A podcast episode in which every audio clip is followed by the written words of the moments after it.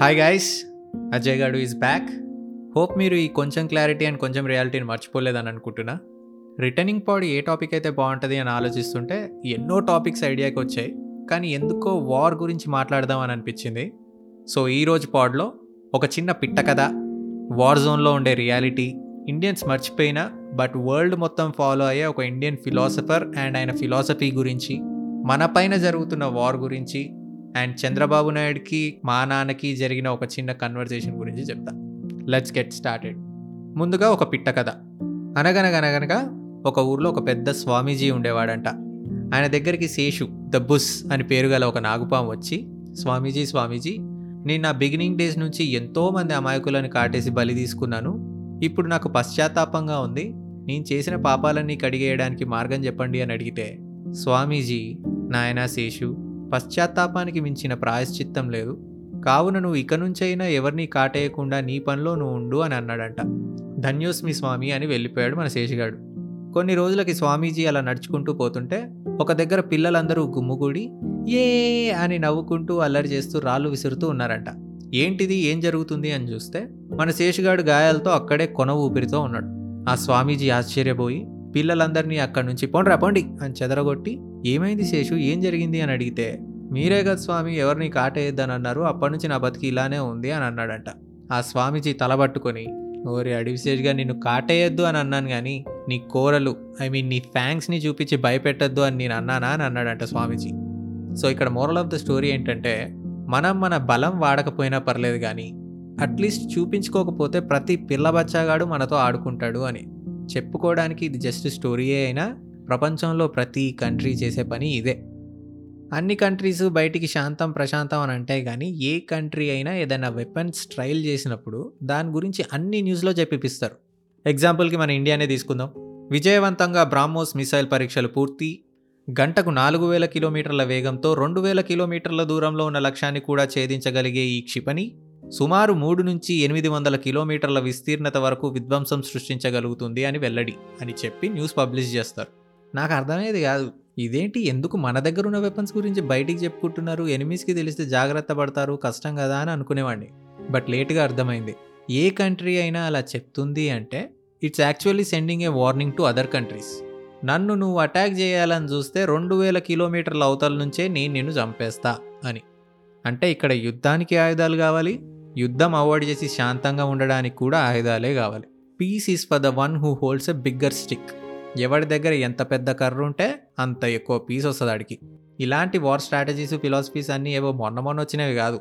రెండు వేల ఏళ్ళ క్రితమే తక్షశిల యూనివర్సిటీలో వర్క్ చేస్తున్న professor philosopher economist also a king maker అయిన ఆచార్య చాణక్యుడు తను రచించిన అర్థశాస్త్ర అండ్ చాణక్య నీతిలో చెప్పారు. అంత ఓల్డ్ బుక్స్ అంటున్నావు. మరి ఇప్పుడు టైమ్స్ అన్నీ చేంజ్ అయిపోయాయి కదా.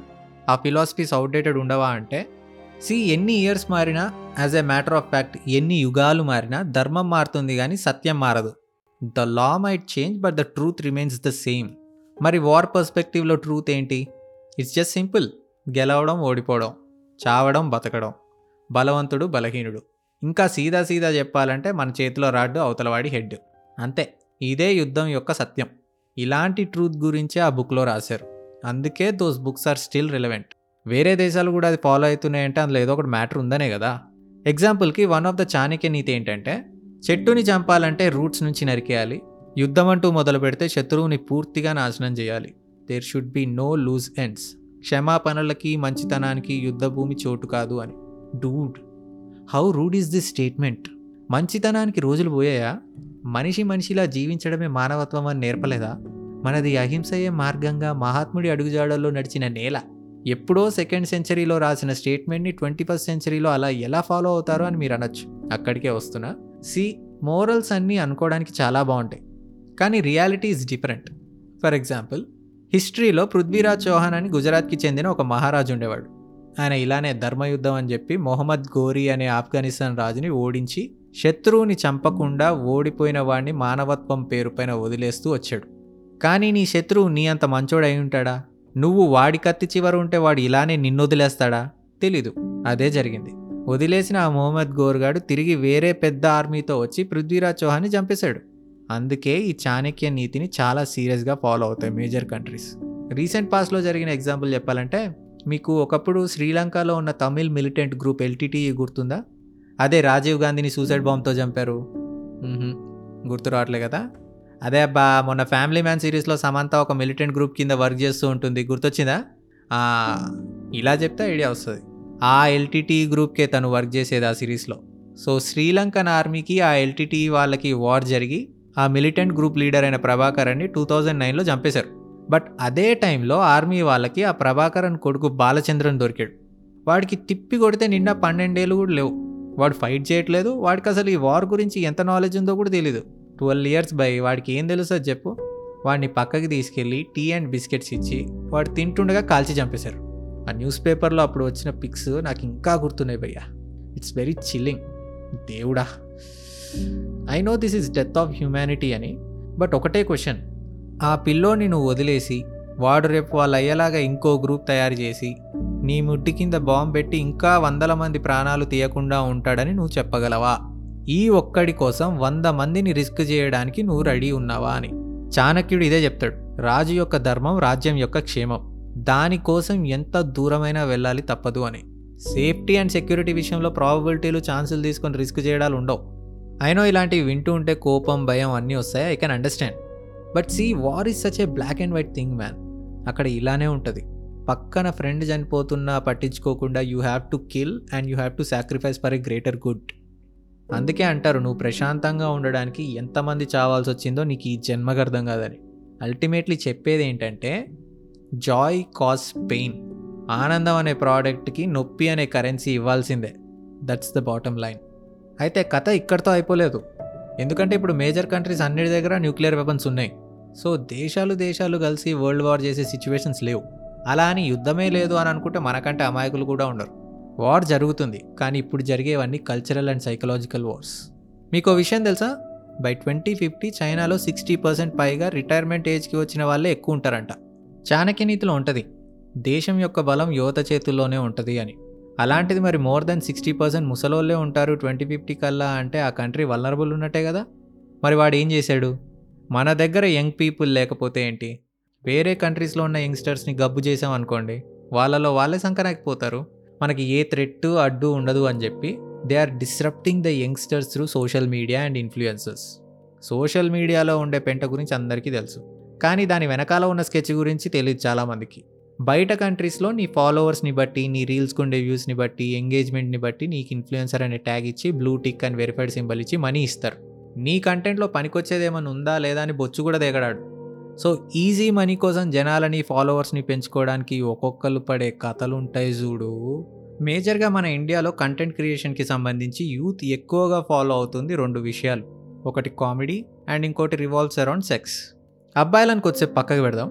మన అమ్మాయిలు కూడా అసలు తగ్గట్లేదుగా. We know everything in social media is for grabbing the attention అని. ఆ అటెన్షన్ కోసం చిన్న పిల్లలు కూడా ముడ్డి ఊపుతూ హ్యాష్ ట్యాగ్ వర్కింగ్ అని పెడుతున్నారు. ఇంకొంతమంది ఏమో చీర కట్టుకొని గ్రూప్ డ్యాన్స్ చేస్తున్నారు. పేరుకే చీర అండ్ డ్యాన్స్ అన్నట్టు ఉంటుంది అది. కానీ ఏవేవి ఎక్కడ కనబడాలో అన్నీ కనబడతానే ఉంటాయి. మా అబ్బాయిలు మరి మీరు ఇంత టాలెంట్ చూపిస్తుంటే ఎంకరేజ్ చేయకుండా ఉంటామా?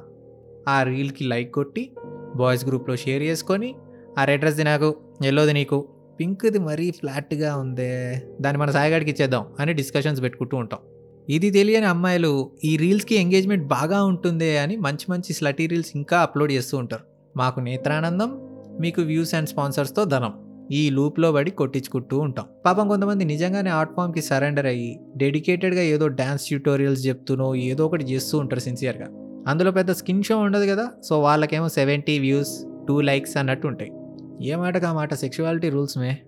ఇన్ఫ్యాక్ట్ నీకు ప్రపంచంలో ఎక్కడైనా కుర్రోళ్ళని చెడగొట్టాలి అని ఉంటే నువ్వు పెద్ద పెద్ద స్కెచ్లు వేయాల్సిన పని లేదు. జస్ట్ వాళ్ళకి న్యూడిటీని ఐ మీన్ నగ్నత్వాన్ని పరిచయం చేయి. కొడుకులు గాన్ ఇంకా ఇది నేను చెప్పట్లేదు భయ్యో. This is also from Chanakya himself and I completely agree with it పెరిగిపోతున్న న్యూడిటీని కొంచెం ఆపడానికి ఏ పెద్ద ముండావాడో సలహా ఇచ్చాడనుకో.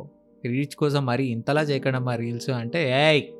ఉమెన్ ఇండివిజువాలిటీ అప్రెషన్ నా అకౌంట్ నా ఇష్టం you are an insecured man నా వల్ల దేశం చెడిపోతుందా? ఎడ్యుకేట్ యువర్ సెల్ఫ్ మేము ఎలాంటి బట్టలు వేసుకోవాలో చెప్పే బదులు మీరే చూడకండి అని చెప్పినోడు సాగొడతాం. ఇది లాజికే సో కాల్డ్ వోక్ కల్చర్ అనేది స్టార్ట్ అయిందా ఇప్పుడు?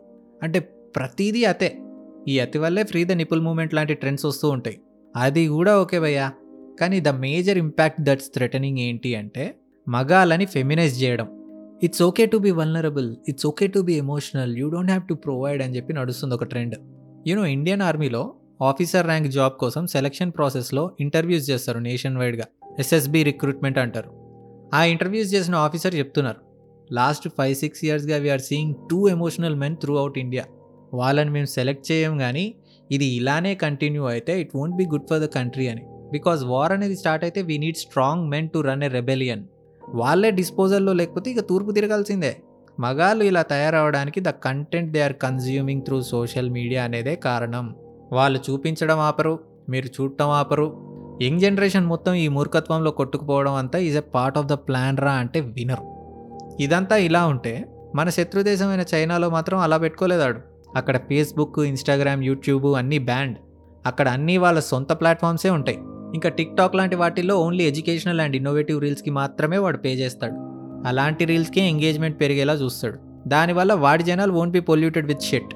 అయితే ఇంత చెత్తలో వీటన్నిటి నుంచి కూడా తప్పించుకొని కొన్ని బ్రైట్ మైండ్స్ బయటికి రావచ్చు. ఐఏఎస్లు ఐపీఎస్లు సోషల్ మీడియాకి దూరంగా ఉండే చదువు బిడ్డలు ఉంటారు కదా. మరి వాళ్ళని ఎలా దారిలోకి తెచ్చుకుంటారో తెలుసా? నా పర్సనల్ ఎక్స్పీరియన్స్ ఉంది. అదొక్కటి చెప్పి కన్క్లూడ్ చేసేస్తా. అది టూ థౌజండ్ ఫోర్టీన్ అనుకుంటా. చంద్రబాబు నాయుడు గారికి యూఎస్ఏలో ఒక స్టేట్ యూనివర్సిటీ డాక్టరేట్ అనౌన్స్ చేసింది. అమెరికన్ యూనివర్సిటీ వేరే కంట్రీలో ఉన్న పొలిటీషియన్కి డాక్టరేట్ ఇవ్వడం ఫస్ట్ టైం ఇన్ హిస్టరీ అప్పుడు. I know CBN did develop cyber city and all but with all due respect to Chandrababu garu వరల్డ్లో ఎంతో మంది ప్రాణాలు కూడా త్యాగం చేసిన కల్ట్ లీడర్స్ ఉన్నారు. వాళ్ళందరినీ పక్కకు పెట్టి ఆంధ్రప్రదేశ్లో ఉన్న మనోడికి డాక్టరేట్ ఇస్తున్నారు ఏంటి అని ఒక క్యూరియాసిటీతో అప్పుడు ఎమ్మెల్సీగా చేస్తున్న మా నాన్నని అడిగా. హైలైట్ ఏంటంటే అదే టైంలో మా నాన్న చంద్రబాబు నాయుడిని యాక్చువల్గా ఏదో పని పైన కలిశారు. కలిసినప్పుడు ఏదో మాటలు కలపాలి కదా. సో మా నాన్న డాక్టరేట్ వచ్చింది కదా కంగ్రాచులేషన్స్ అండి అని అంటే ఆయన రెస్పాన్స్లో లేదా చంద్రశేఖర్ అదేదో జుజుబీ యూనివర్సిటీ నుంచి వచ్చింది వాడి స్వలాభం కోసం నాకు ఇస్తున్నాడు నేను తీసుకోవట్లేదు ఆ డాక్టరేట్ని అని చెప్పారంట. స్వలాభం కోసమే అయితే చంద్రబాబు నాయుడికే ఎందుకు ఇవ్వాలి? Why not our prime minister or some other chief minister అని అడిగాను నేను. మా నాన్న నిదానంగా నన్ను అడిగారు. మొత్తం ఇండియాలో highest number of engineers produce అయ్యేది ఏ స్టేట్లోరా అని. అఫ్కోర్స్ దట్ వుడ్ బి మన ఆంధ్ర అండ్ తెలంగాణ. మరి అక్కడ ప్రామినెంట్ లీడర్ని యూఎస్ఏ సెలబ్రేట్ చేసింది అనుకో సైకలాజికల్గా ఏమనుకుంటారు? అరే మన తెలుగువాడిని ఆదరించారు అని ఒకటి. ఆ లీడర్ కూడా ఈ యూనివర్సిటీలో నన్ను రికగ్నైజ్ చేశారని నలుగురికి మంచిగా చెప్తారు. బ్రైట్ మైండ్స్ ఏమన్నా ఉంటే వాళ్ళకి యూఎస్ఏ పైన అండ్ యూనివర్సిటీ పైన మంచి ఒపీనియన్ ఏర్పడుతుంది. ఆల్సో ఆ యూనివర్సిటీకి జేఎన్టీయూ కాకినాడకి ఒబామా గ్రాంట్ అని చెప్పి ఏదో స్టార్ట్ చేశారు. దీనివల్ల బ్రైట్ మైండ్స్ని ముందే మైగ్రేట్ చేసుకోవడం ఇంకా ఈజీ అవుతుంది అని చెప్పారు.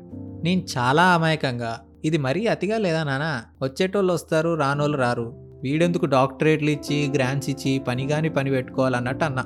మా నాన్న నన్ను you know nothing Jon Snow అన్నట్టు చూసి అన్కన్వెన్షనల్ వార్ స్ట్రాటజీస్ ఏముంటాయో ఒకసారి చదువురా అన్నారు. నేను చదివా. Turns out China Russia America వాళ్ళందరూ ఈ టెక్నిక్స్ ఎన్నో ఇయర్స్గా ఇంప్లిమెంటేషన్లో పెడుతున్నారు భయ్య. This is a psychological war wealth migration knowledge migration is a serious thing దీని results ten to fifteen years తర్వాత కనబడతాయంట. That's how deep and long రన్లో ఆలోచిస్తున్నాయి మన రైవల్ కంట్రీస్ ఇప్పుడు అమెరికాలో మోడీని పిలిపించి అంతా సెలబ్రేట్ చేస్తున్నారు కదా. ఒకప్పుడు ఇదే అమెరికా మోడీకి వీసా డినై చేసింది. అప్పుడు ఏం చెప్పారంటే this guy could create rivers అని చెప్పేసి డౌట్స్తో ఇవ్వలేదని చెప్పారు. అండ్ ఇదే అమెరికా ఇండో పాక్ వార్ అప్పుడు పాకిస్తాన్కి సపోర్ట్ చేసింది. బట్ ఇప్పుడు the future is AI that is America and ఇండియాని పై పై ప్రేమలు చూపించుకుంటూ ఒకళ్ళకి తెలియదని అనుకొని ఇంకొకళ్ళు చాప కింద నీరులాగా ఎవడి అటాక్స్లో వాడు ఉండనే ఉంటున్నారు. ఈ యుద్ధానికి అంతం లేదు. సో మొత్తానికి చెప్పొచ్చేది ఏంటంటే దేశాల మధ్య యుద్ధం అంటే బార్డర్లో మాత్రమే కాదు నీ ఫోన్ త్రూ నువ్వు కన్జ్యూమ్ చేసుకునే కంటెంట్ త్రూ కూడా అటాక్ జరుగుతుంది. ఎంటర్టైన్మెంట్ అనే పేరుతో నేను మెయిన్ వాటిపైన concentrate చేయనివ్వకుండా they want to put you in the matrix so be conscious of what you consume in the internet గుర్తుపెట్టుకో నువ్వు ఎంత నాలెడ్జబుల్ అండ్ ఎడ్యుకేటెడ్ ఉంటే నిన్ను ఇన్ఫ్లుయెన్స్ చేయడం అంత కష్టంగా ఉంటుంది. సో ఎప్పుడన్నా ప్రొపగాండా పాస్ చేసే చెత్త కనిపించినా ఆర్ స్కిన్ షో చేస్తూ అందాలు వలకబోస్తున్న రీల్స్ కనిపించినా ఎప్పట్లాగే నీ ఫ్రెండ్స్ గ్రూప్లో షేర్ చేసుకుంటూ ఎంజాయ్ చేయి. కానీ అదే పనిలో పడిపోకు. నీ ఇన్స్టా ఫీడ్లో నీకు పనికొచ్చేవి టెన్ రీల్స్ అయినా లేకపోతే దాని అర్థం మన రైవల్ కంట్రీ స్టార్ట్ చేసిన గొర్రెల పెంపకం మరియు పశు సంరక్షణ అనే ప్రోగ్రామ్కి నువ్వు క్వాలిఫై అయ్యావనే. చూసుకోండి మరి. వార్ గురించి మాట్లాడుతూ పోతే నా దగ్గర ఇంకా చాలా మ్యాటర్ ఉంది. అన్నీ చెప్తే తెల్లారుతుంది. ఇప్పటికే లెంగ్త్ చాలా ఎక్కువైంది. కానీ I recommend you to read Chanakya Niti and if possible Arthashastra also. మీకు థింగ్స్ పైన ఒక పర్స్పెక్టివ్ రావాలన్నా మీకు లీడర్షిప్ క్వాలిటీస్ పెంచుకోవాలని ఉన్నా చాలా హెల్ప్ అవుతాయి ఈ books. So please do read it ఈ పాడ్లో దేశాల మధ్య అండ్ దేశంలో జరిగే వార్ గురించి మాట్లాడాను మేజర్గా. కానీ we have wars inside of us మన ఇళ్ళల్లో ఆఫీస్లో చుట్టుపక్కల అన్నిట్లో ఒక అంతర్యుద్ధం నడుస్తుంది. దాని గురించి పార్ట్ టూలో మాట్లాడతాం. ఓకేనా? ఇక ఎప్పట్లాగే if you have anything to say message me or comment చేయండి. అండ్ ఈ కొంచెం క్లారిటీ అండ్ కొంచెం రియాలిటీని కొంచెం షేర్ కూడా చేయండి. ఈ పర్టికులర్ పాడ్ ఆర్టికులేట్ చేయడానికి కష్టమైంది అబ్బా బాగా. మీరు షేర్ చేస్తే నాకు నెక్స్ట్ ఇది రాయడానికి ఇంట్రెస్ట్ మూడు ఉత్సాహం ఉంటాయి. So please to share it ఇంకా? ఇంకంతే కదా? It's good to be back man I miss your messages and conversations ఇలాంటి యూనివర్సల్ టాపిక్స్లో నీ పర్స్పెక్టివ్ ఏంటో తెలుసుకోవాలని నాకు. సో కీప్ దెమ్ కమింగ్ ఉంటా మరి? నా పేరు Ajay Padarthi. Will meet you with the next pod bye